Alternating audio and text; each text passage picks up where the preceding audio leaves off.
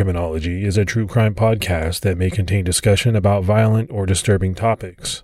Listener discretion is advised.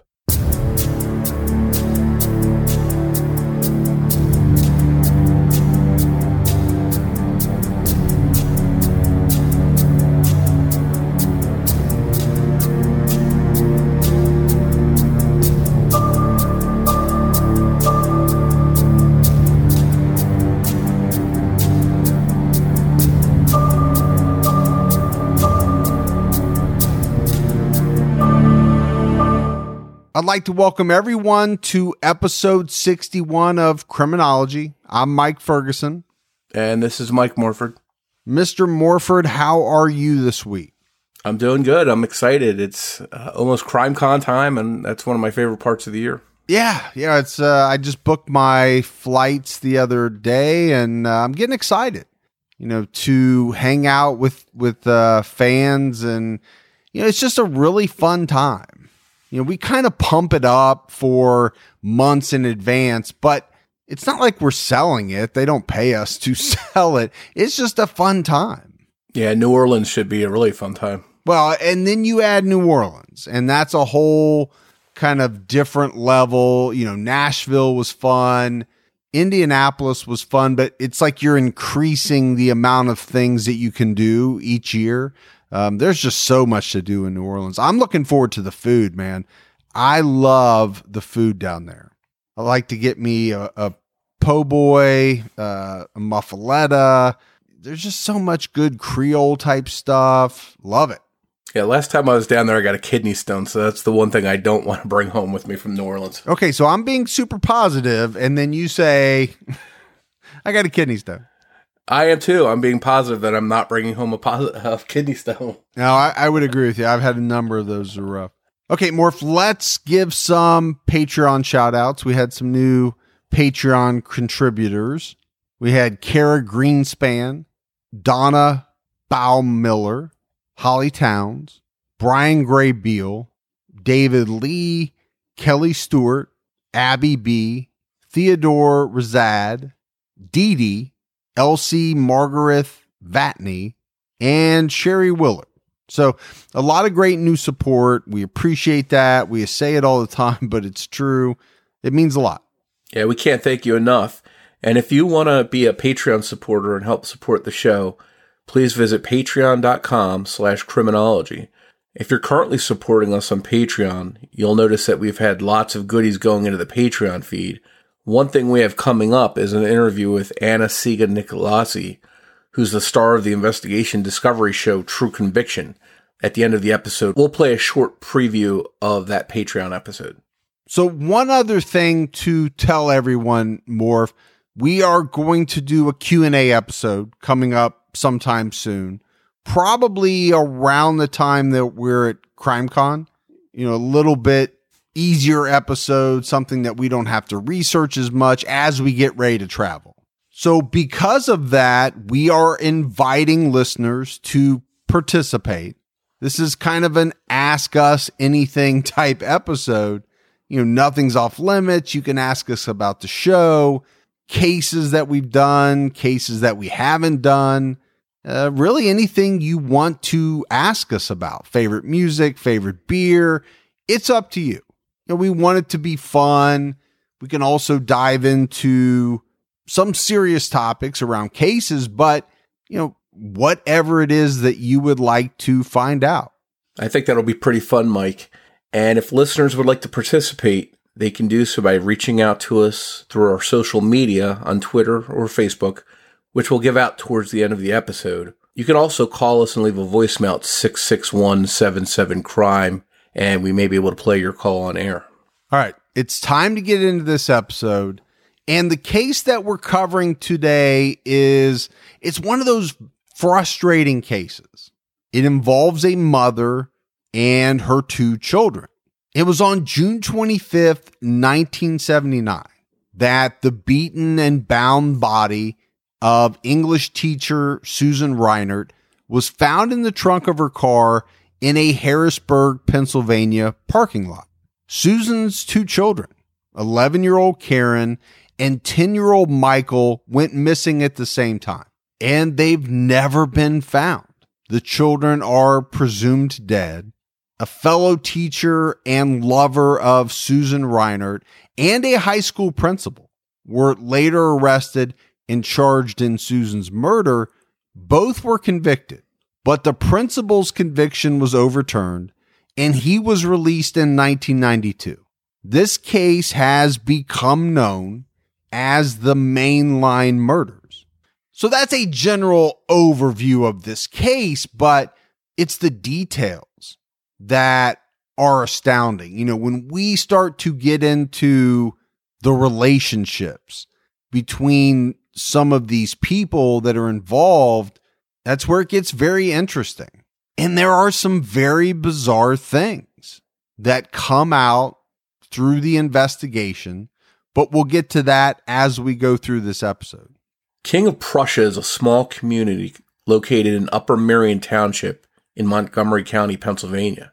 It's home to the largest shopping mall in the United States, the King of Prussia Mall, and Upper Merion Area High School located at 435 Crossfield Road.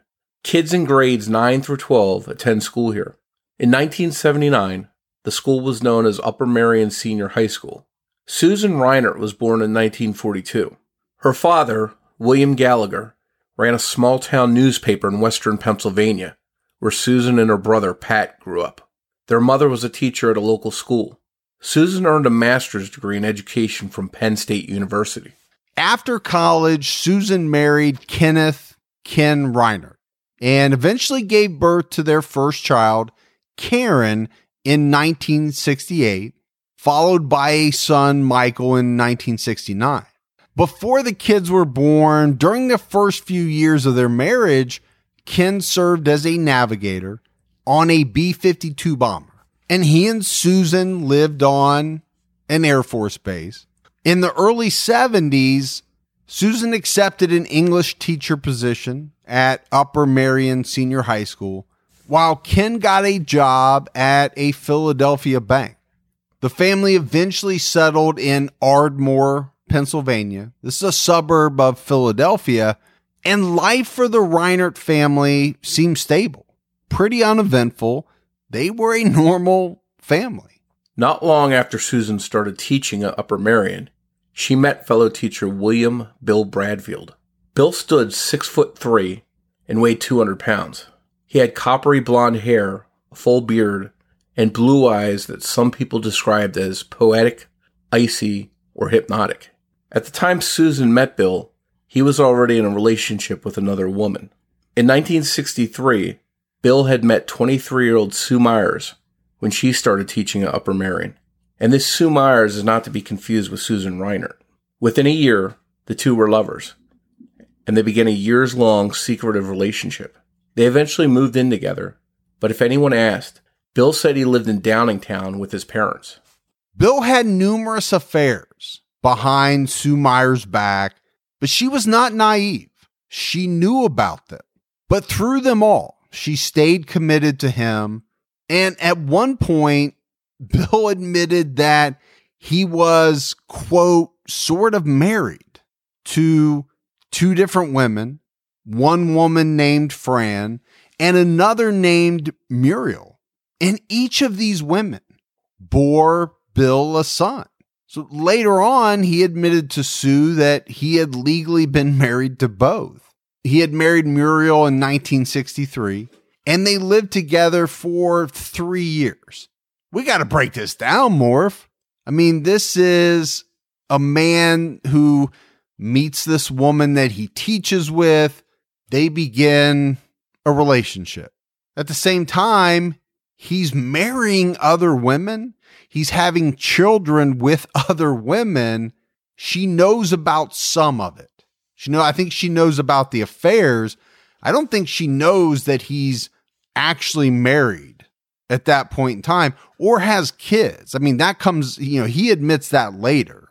That had to have been one heck of a shock to Sue Myers to learn all of these things about this man that I'm assuming she was in love with. And I think it says something about Bill, how shady he is, if he'll juggle women like this and lie to them, deceive them what other kind of stuff is he capable of? And that comes up later on in this case. Well, yeah, right. That's important, right? It's, it's why we're talking about Bill, his affairs, what he kept from Sue Myers.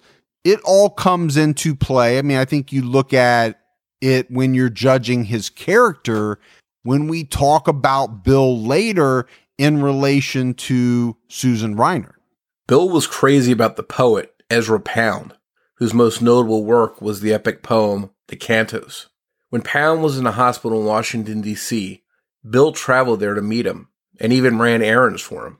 From 1972 to 1973, Bill and Sue traveled to Europe with Bill's two teenage sons to see all the sacred places connected to Ezra Pound. While the group was in London, they got word that Pound passed away from an intestinal blockage on November 1st, 1972, while he was in Venice, Italy. This devastated Bill.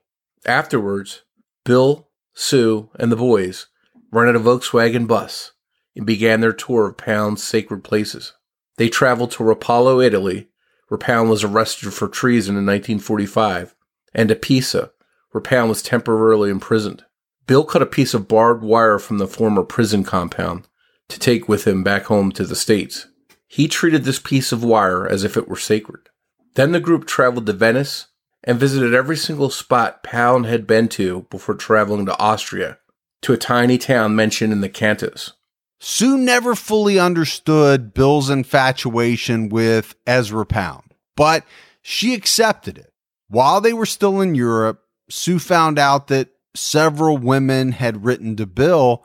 She made up her mind that she was going to leave him when they returned to the States. But that didn't happen because, as usual, Bill apologized for what he had done and Sue accepted it. This was a common practice, right? Bill did whatever he wanted. Sue got upset. But when Bill laid on the charm and he started to apologize, it smoothed everything over. After Bill Bradfield and Sue Myers returned home from Europe, they quickly settled back into their normal routine. It was around this time that Susan Reinert developed feelings for Bill, and eventually the two began an affair. It started during a book discussion at Susan's home in 1974. During this time, Susan was still married to Ken Reinert, but the marriage was in trouble. Susan began seeing a psychologist named Rosalind Weinberger for emotional support. She also started writing in a secret diary where she would write down her feelings about her marriage and for Bill. Realizing she was in love with Bill, she left Ken and took the kids with her. She confided to a friend about her relationship with Bill, even claiming the two would be married within five years. Sue Myers eventually found out about Bill's affair with Susan Reinert, and she was furious.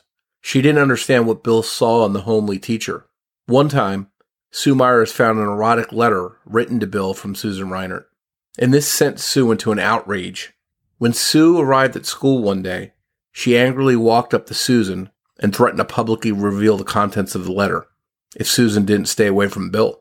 And even though she feared the letter becoming public knowledge, Susan didn't stay away from Bill, and vice versa. So the affair continued. Bill was friends with J.C. Smith, the school principal at Upper Merion Senior High School. Jay was a tall, middle aged man with receding dark hair, and he wore large glasses. Jay had a quick mind and a very sharp tongue. One of the teachers nicknamed him the Prince of Darkness due to his evil looking eyes and hard demeanor, it really was his eyes that people feared the most. Some people referred to them as amphibian like. Others said that he had the eyes of a goat. When J.C. Smith stared at you, according to many people, it was like he was seeing all the way into your soul. Jay was an interesting character, to say the least. He never really socialized with the school staff. He'd wash his hands 15 times a day. He'd stay at school well into the night and was once caught by a janitor walking around in just his underwear. Jay loved using secret or mysterious words on staff. Some were made up, and he got a kick out of watching staff open up a dictionary in an attempt to find out the word's meaning. He also let teachers run their classrooms however they saw fit. Many student absences were not recorded, and he didn't enforce a dress code. Jay Smith was not well liked at the school. He would go on a rampage over very minor issues, and he loved shocking his teachers. For example, he once asked a female teacher what kind of birth control she used. But despite the oddities of this man, he had some pretty good credentials. He had made it to the rank of a principal of a school. And on top of his education work, he had been in the Air Force and Army Reserve, rising to the rank of colonel. And, and that's pretty impressive, Morph. To be a principal, you think that he has to have been checked out and everything be normal or somewhat normal about him to have that position and to see that he had this career in the military would make you think that he's qualified and uh, the right guy to be a principal of that school. But then you talk about some of the very odd things in, in his behavior. Okay, didn't socialize with school staff. I'm okay with that. I mean, I think there are a lot of principals that, just like managers, probably distance themselves to some degree socially from the people that work for them. He washed his hands 15 times a day. Right? He had a thing with germs, obviously. A lot of people do. But the one that really catches my attention is staying at school, you know, late at night walking around in his underwear. I have a problem with that if this is the person, male or female, that is in charge of my kid's education. Something's awry. That's definitely bizarre behavior, and it's just the tip of the iceberg with Jay Smith. Jay married his wife Stephanie in 1951. The two met when Jay was a student teacher at Chester High School. Stephanie was a few years older than Jay and helped put him through college. The couple eventually had two children Stephanie, named after her mother, and Sherry, the youngest. Jay's wife Stephanie was also an interesting character. She was a voluptuous woman who liked to wear hot pants and dye her teased hair. Unlike her husband, Stephanie was very likable, kind, and caring. She called everyone Hun. I don't know when you said hot pants more I I can't help but think of the movie Grease. I mean, I go straight to that teased up hair. Of course, this would have been later in time than when the movie Grease was set, but still, that's where my mind goes. That Olivia Newton-John look. It's a pretty iconic look, you got to be honest. Now, Jay Smith had some sticky fingers. He liked to steal and was caught shoplifting at local stores on more than one occasion. But because of Jay's profession and his standing in the community, the shopkeepers kept it quiet, right? This wasn't, let's call the police. This was, hey, what are you doing? Get out of here type of deal. And that's probably not good in this situation. These were not the first crimes that Jay had committed. They're not going to be the last that he would commit either. On Saturday, August 27th, 1977, a man dressed in what looked like a Brinks uniform approached a cashier in a Sears store in St. David's, Pennsylvania. This woman thought that the man was there to collect the daily bag of money. So she handed it over to him as she probably had done many times in the past with different couriers. The amount of cash in the bag was around $34,000. And there was a large amount in checks as well. After the man walked away, the real courier showed up to collect the bag of money. And obviously, that's when everybody knew something was wrong. The thief managed to con the cashier and run off with thousands of dollars. On December 17, 1977, a man dressed as a courier attempted to steal $130,000 from a Sears store in the Neshaminy Mall. It was around the time our Motor Service usually made their daily pickup. Because of the August theft at the St. David's Sears store, the clerk at this store was more cautious and demanded to see the man's ID.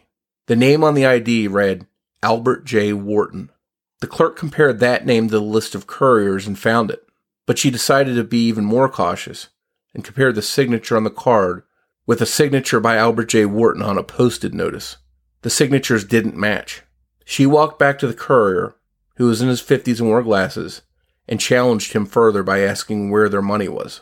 She told him they ordered coins and $1 bills to carry them over for a few days. The courier said he didn't bring them because he had a heavy demand that day, so he put it on another truck.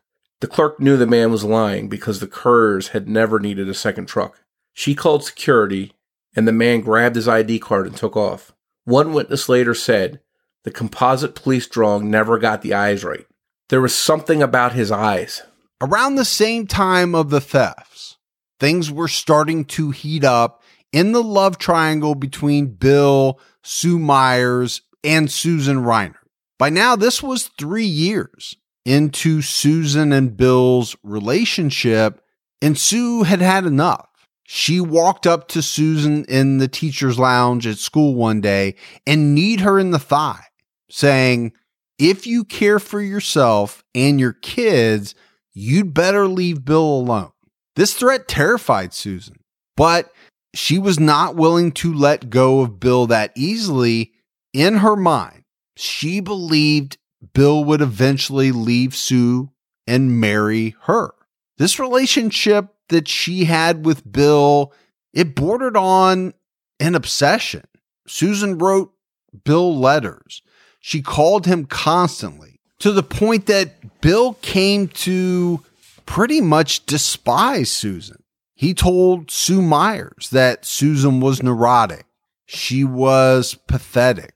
And he continued to deny their affair.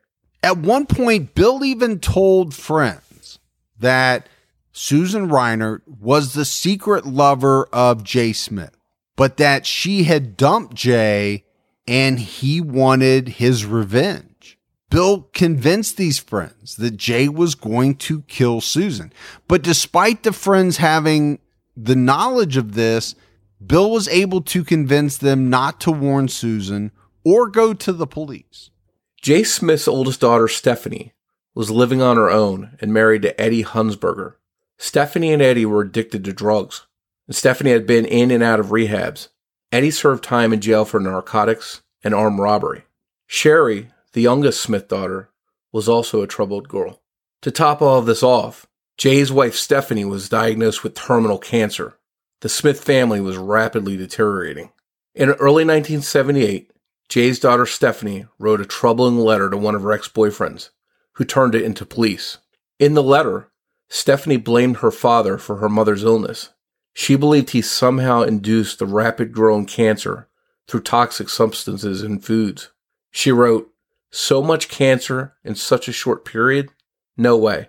I'm afraid I'll kill myself if anything else happens. Not long after this troubling letter, on February 25th, 1978, Stephanie and Eddie visited Eddie's parents in North Wales, Pennsylvania. And this was very routine for Eddie. He visited his parents about once a week. On this visit, he was there to complete his tax return. He and Stephanie stepped out and he told his parents they'd be back in a little while. Eddie and Stephanie walked out the door of his parents' home and were never seen again.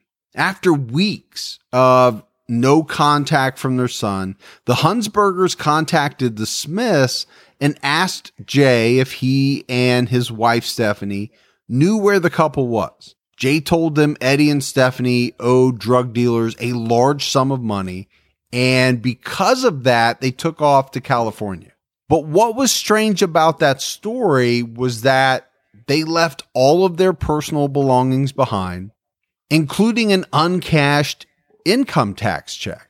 Jay later admitted to cashing at least two of his daughter's welfare checks after she disappeared. At the time of their disappearance, Eddie was on probation for an armed robbery conviction. He was required to seek treatment for his drug addiction and keep in touch with his probation officer. Eddie and Stephanie had an appointment with a methadone clinic around this time, but neither showed up for it. A staff member contacted Jay in March of 1978 to ask about Stephanie's whereabouts. Jay said that he had obtained Placidyl, a drug for insomnia, and some really good pot. He was going to detox Stephanie himself. After the young couple missed additional appointments, staff at the clinic assumed they had relapsed. When Eddie failed to maintain contact with his parole officer, in September 1978, a warrant was issued for his arrest. But as we mentioned, both Eddie and Stephanie were never found and remain missing today. On August 19th, 1978, a young couple was eating pizza on a curb near the Central Penn Bank in the Gateway Shopping Center in King of Prussia. A brown Ford Granada slowly pulled into the parking lot and parked near a Chevy van. A tall man wearing a cow like hood that covered his entire head and face got out of the car and peered inside the van. It looked as if the man was carrying a gun in each hand. Obviously, this freaked the couple eating pizza out tremendously. They were afraid that this man would see them and come after them. So they crawled away and they called police. By the time police arrived, the gunman was gone. But as the couple was giving their statement to police officers, the Ford Granada came back and the couple shouted to the officers, That's the car. The driver immediately sped away, but was pulled over a short time later at the Route 202 on ramp at Valley Forge Road. The man driving this brown Granada was J.C. Smith.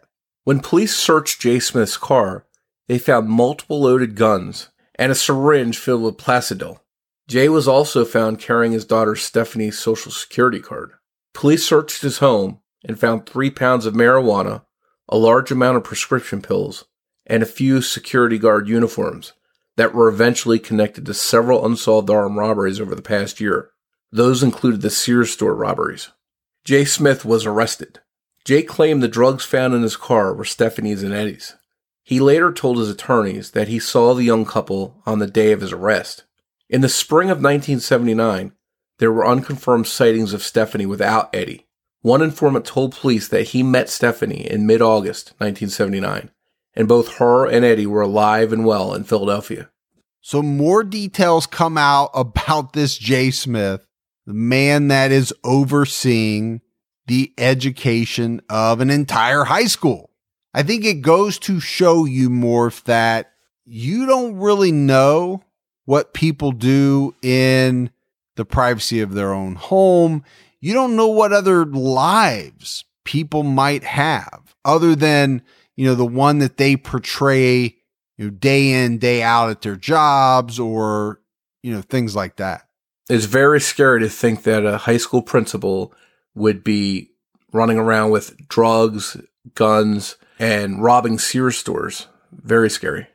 In December 1978, Susan Reinert believed that she was going to marry Bill sometime during the coming year, sometime in the summer of 1979.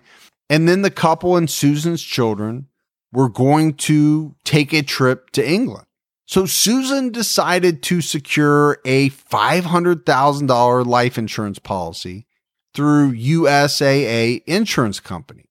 In case anything happened to her on her trip, that is a very big insurance policy, Morph, in 1979. That's a sizable insurance policy today.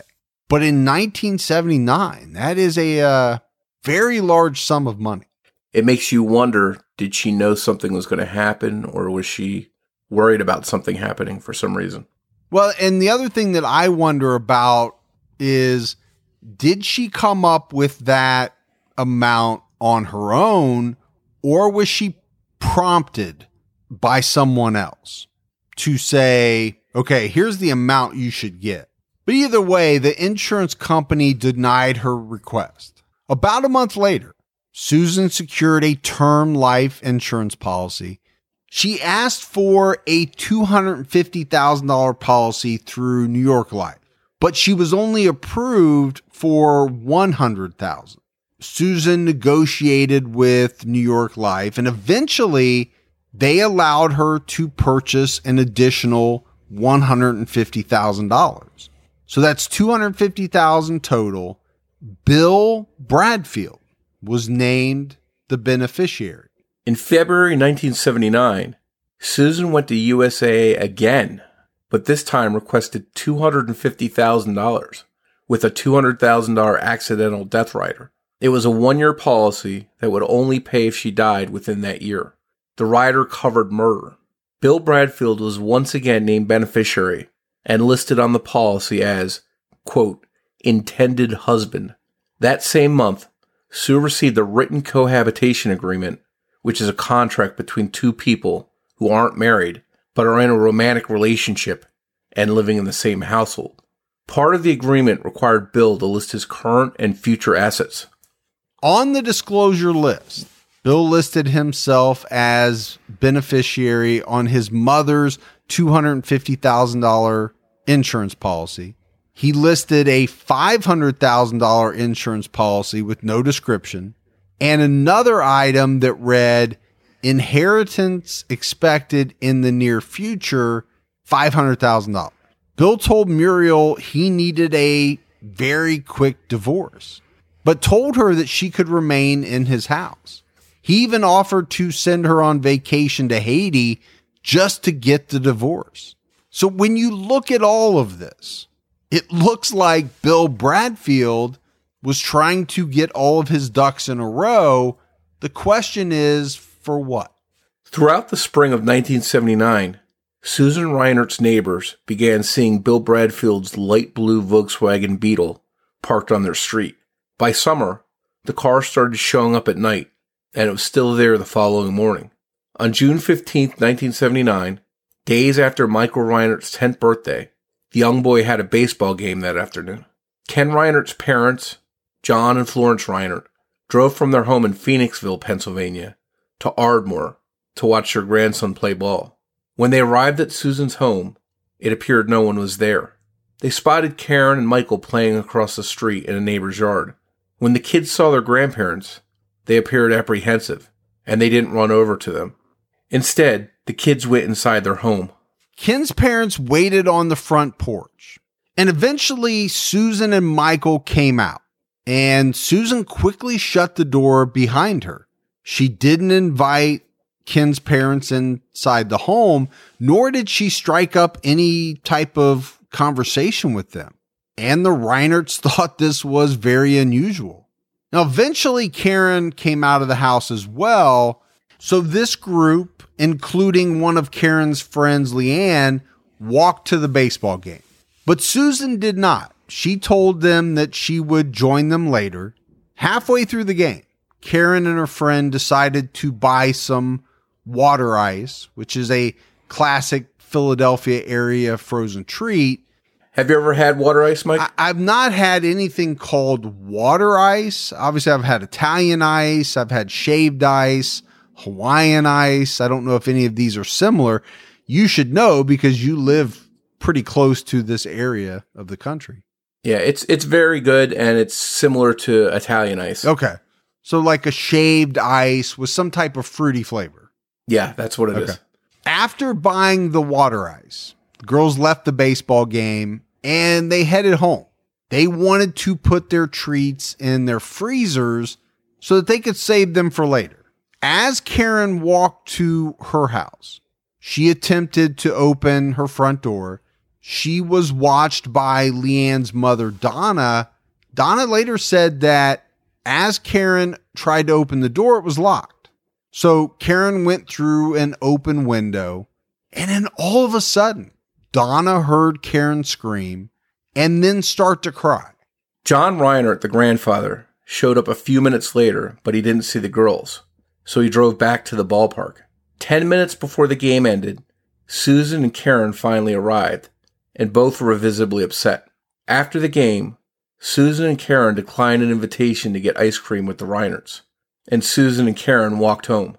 Michael went with his grandparents for ice cream, and when they were driving him home, they noticed a light blue Volkswagen Beetle with a bearded man inside, driving away from the house.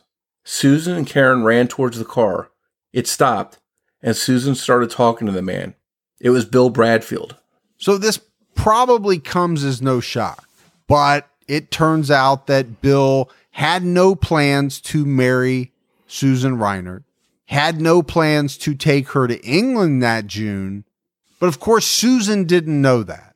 What Bill Bradfield was doing, what he did have plans to do, was to write to Jay Smith. Jay had been arrested for the robberies, but he was out on bail awaiting his trial. Bill Bradfield began to write to him.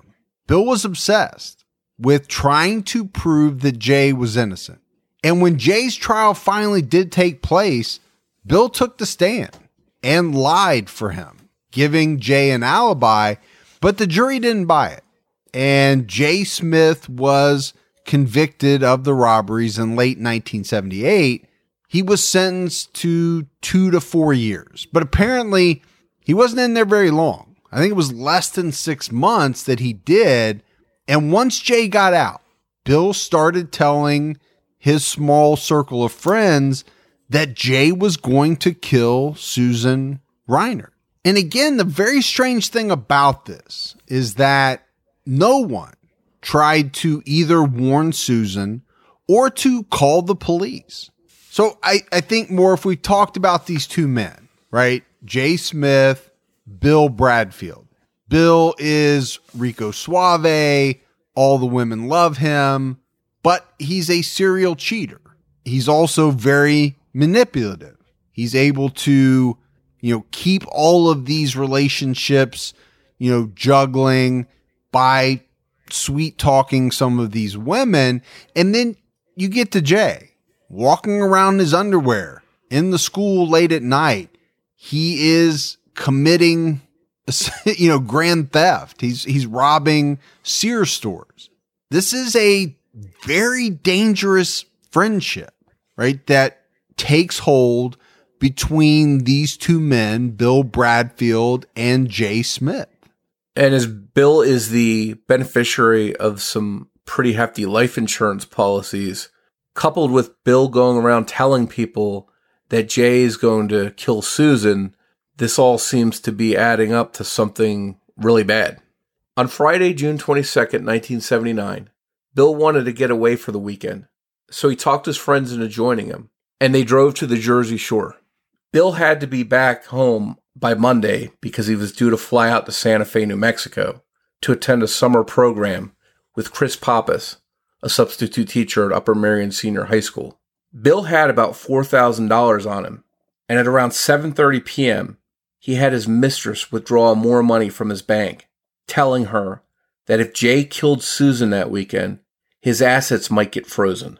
He instructed her to take the money home and stash it where no one would find it. So again, Marv, I think you can see, right? Bill keeps talking to people about Jay killing Susan Reinert. He's been doing it for quite a while.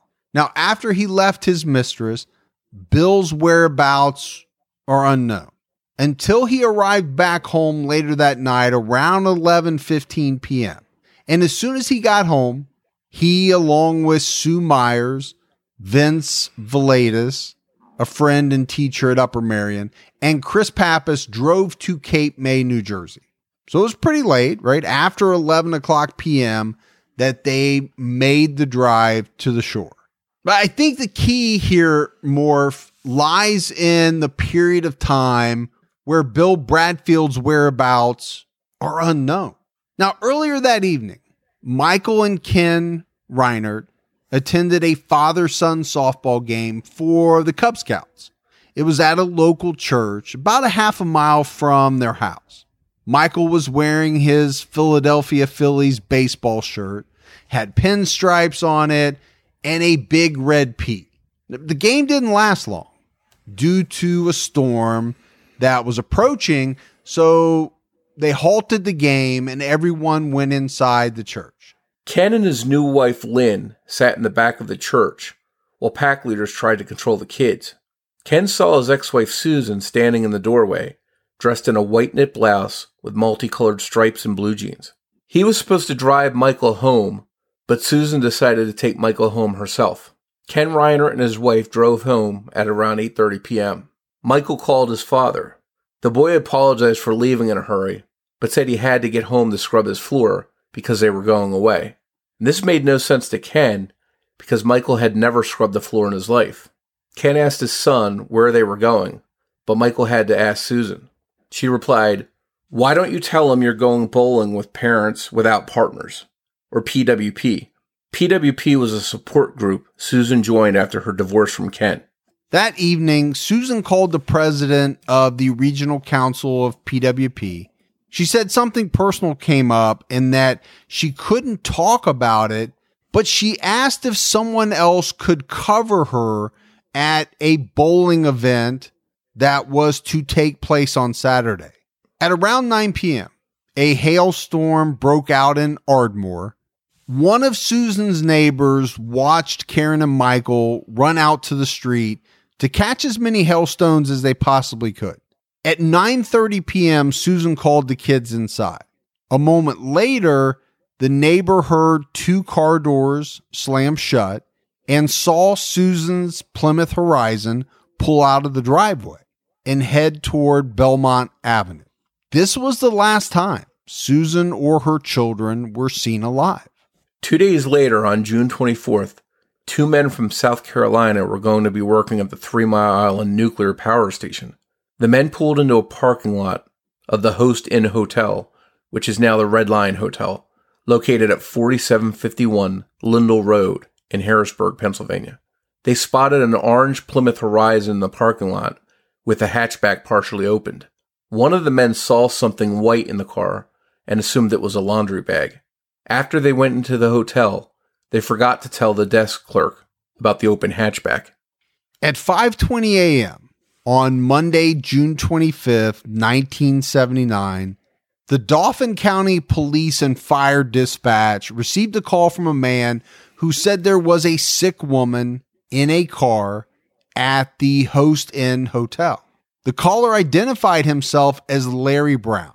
A short time later, Sergeant Joe Van Nort of the Pennsylvania State Police received a call at home from dispatch about a body in the parking lot of this Host Inn Hotel. He notified his criminal investigator, guy by the name of Jack Holtz, and Jack arrived on the scene about two hours after the body was found. In the rear of the Plymouth hatchback, a female victim was lying in a fetal position. Her hands were bound behind her back with chains. She had abrasions and bruises on both of her forearms, a discolored bruise around her right eye, and dried blood in her mouth and nose. The victim had more bruising and abrasions on other areas of her body as well. They figured she was either beaten with the chains or they were bound so tightly that they left bruises on her back.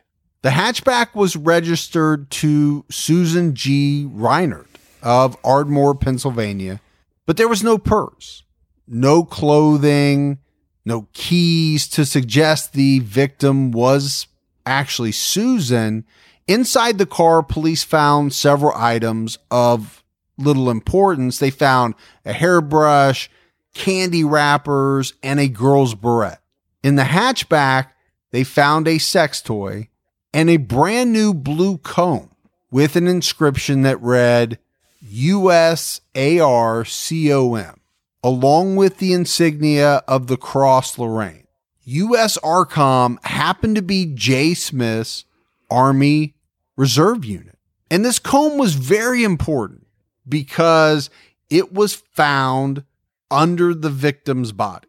The body was taken to the hospital for an autopsy. The pathologist estimated the victim died late Saturday evening or early Sunday morning. She was not stabbed, shot, or strangled. Before he was able to run tests, he told Jack Holtz she most likely died from asphyxiation. Lab results later came back that showed she actually died from a fatal dose of morphine. After speaking with friends and neighbors of Susan Reinert, police were positive the victim was Susan. When they contacted Ken Reinert to inform him of Susan's murder, that's when they learned that Karen and Michael were missing. The following day, there was a very serious miscommunication between police and Susan's brother, Pat Gallagher, and the funeral home. And it resulted in Susan Reinert's body being cremated. When more if that's not what the family wanted. That would be absolutely horrible. On top of you've just found out that your sister, your daughter, your loved one has died in a very brutal way, right? Let's say has been murdered and then her body is mistakenly cremated. Then on top of that, the call from the mysterious Larry Brown to dispatch that we talked about earlier was recorded over. And police never found out who Larry Brown really was. So you have to look at these and you have to say, you know, these are some goofs, right? Some missed chances to possibly gather more clues. In the case of Larry Brown, you no longer have his voice on tape to be able to compare it to individuals. And in the case of Susan Reinert, you no longer have her body in case you need it at some point later in time. As the police investigation began in Susan's murder and her children's disappearances, the investigators shifted their focus to Upper Merion. Just a few weeks into the investigation, police found out about Susan's insurance policies and who the beneficiary was in each of them Bill Bradfield. They questioned Sue Myers and Vince Valaitis right away. Bill and Chris Pappas were still in Santa Fe. So Joe Van Nort and Jack Holtz traveled there. They tried separating the two men to interview them separately, but Bill Bradfield refused. He also refused to answer any of their questions without his lawyer present. Joe and Jack left Santa Fe, but returned with a court order towards the end of Bill's summer program. The court order required Bill and Chris to submit to fingerprinting. And Bill was very angry over this. He did not want to give up his fingerprints, and his actions put him on the suspect list, I think, rather quickly. But the problem is, Bill had an alibi, and we've kind of touched on it a little bit. He was at the Jersey Shore. He was at the beach in Cape May, New Jersey when Susan was murdered. Bill had school teachers who could vouch for him and his whereabouts that weekend. Just about everyone that Upper Merion police spoke with thought Principal Jay Smith was downright creepy. When investigators discovered his connection with Bill Bradfield and learned about Susan's insurance policies, the motive to kill Susan became clear. Bill and Jay conspired together to kill Susan for insurance money, totaling over $700,000. They most likely killed the children so there would be no witnesses left behind. Bill Bradfield, Vince Valaitis, and Chris Pappas were all suspended from classroom duty during the investigation. And the rumor mill was in full swing. It went as far as to suggest that Susan's murder was linked to a sex ring, that it was linked to a satanic cult. This stemmed in part from Jay Smith's wife Stephanie's diary being leaked to the newspapers. In her diary, she revealed information about her husband's sex fantasies that included attending swinger parties. And while Jay Smith was in jail, he wrote his former colleagues. He denied the rumors and he asked them for money. At the same time, Bill Bradfield tried cashing in Susan's insurance policies.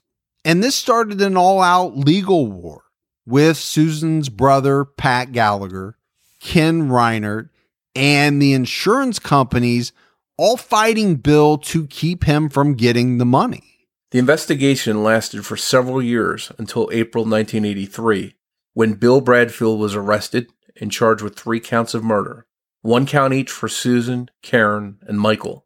He was first charged with stealing money from Susan years before. While Bill was in jail on a charge of stealing Susan's money, he reportedly told a fellow inmate, None of this was meant for the kids, only Susan. Bill's trial started in October of 1983. There was very little physical evidence tying him to Susan's murder.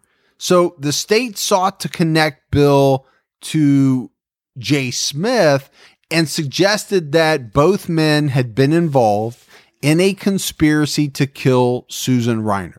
And this trial did not last long. Bill Bradfield was found guilty of conspiracy to commit the three murders, despite the fact that the bodies of the children have never been found.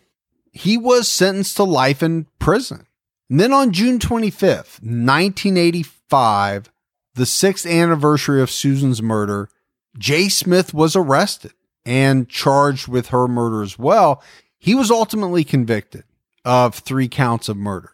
But in September 1992, the convictions were thrown out on appeal after Jay's defense attorneys accused the prosecution of withholding evidence.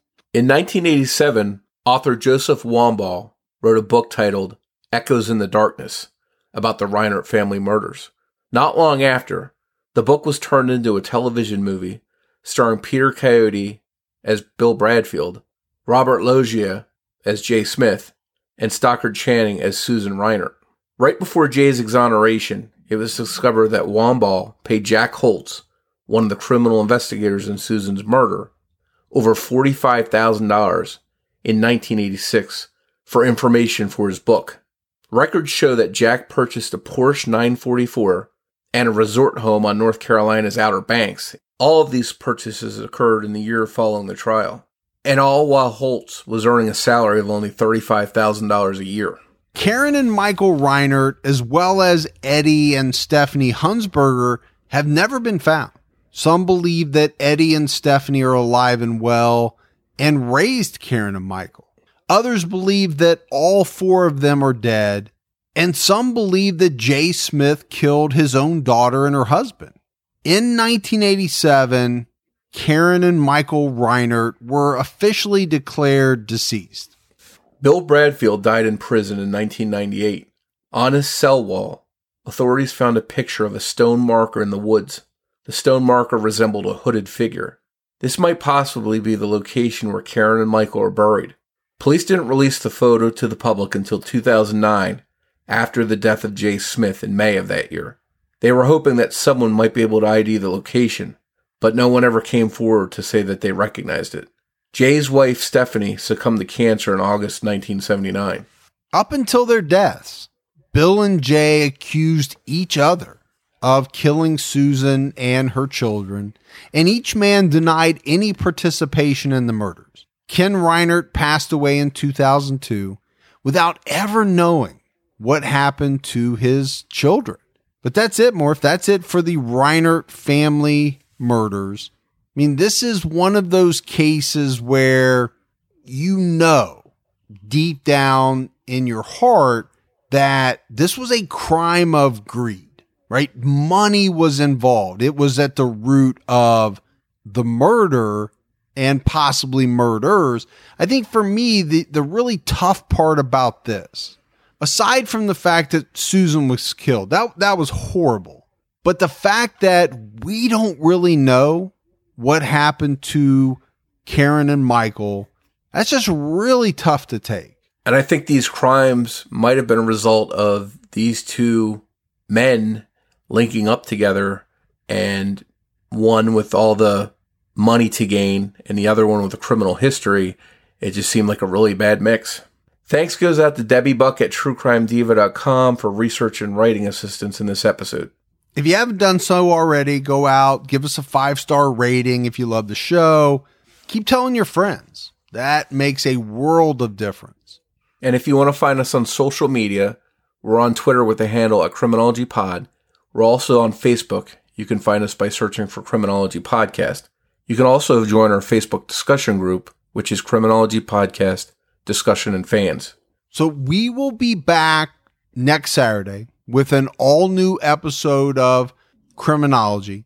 But as we leave you, we want to play a short one minute clip of the Patreon episode that we mentioned at the top of the show every case is different, which is part of the reason that I stayed in homicide as long as I did. You're always learning something. There's always another facet you haven't thought about before. So here I get to highlight the work done by others, but also see how it was that these cases were worked on in the different places. Because one thing that you see is if you're in a small town in Nebraska, there are different factors to be considered versus if you're in a, in a large city. All of them are challenging in that you read about them on paper, you go out methodically to talk about them, but you're always ending up face to face with someone that has been so affected by the loss. And that to me has always been one of the most challenging things in my own work and also for this show. There's a case that we did here this season, the Alyssa Otremba case. It took place in Las Vegas, Nevada.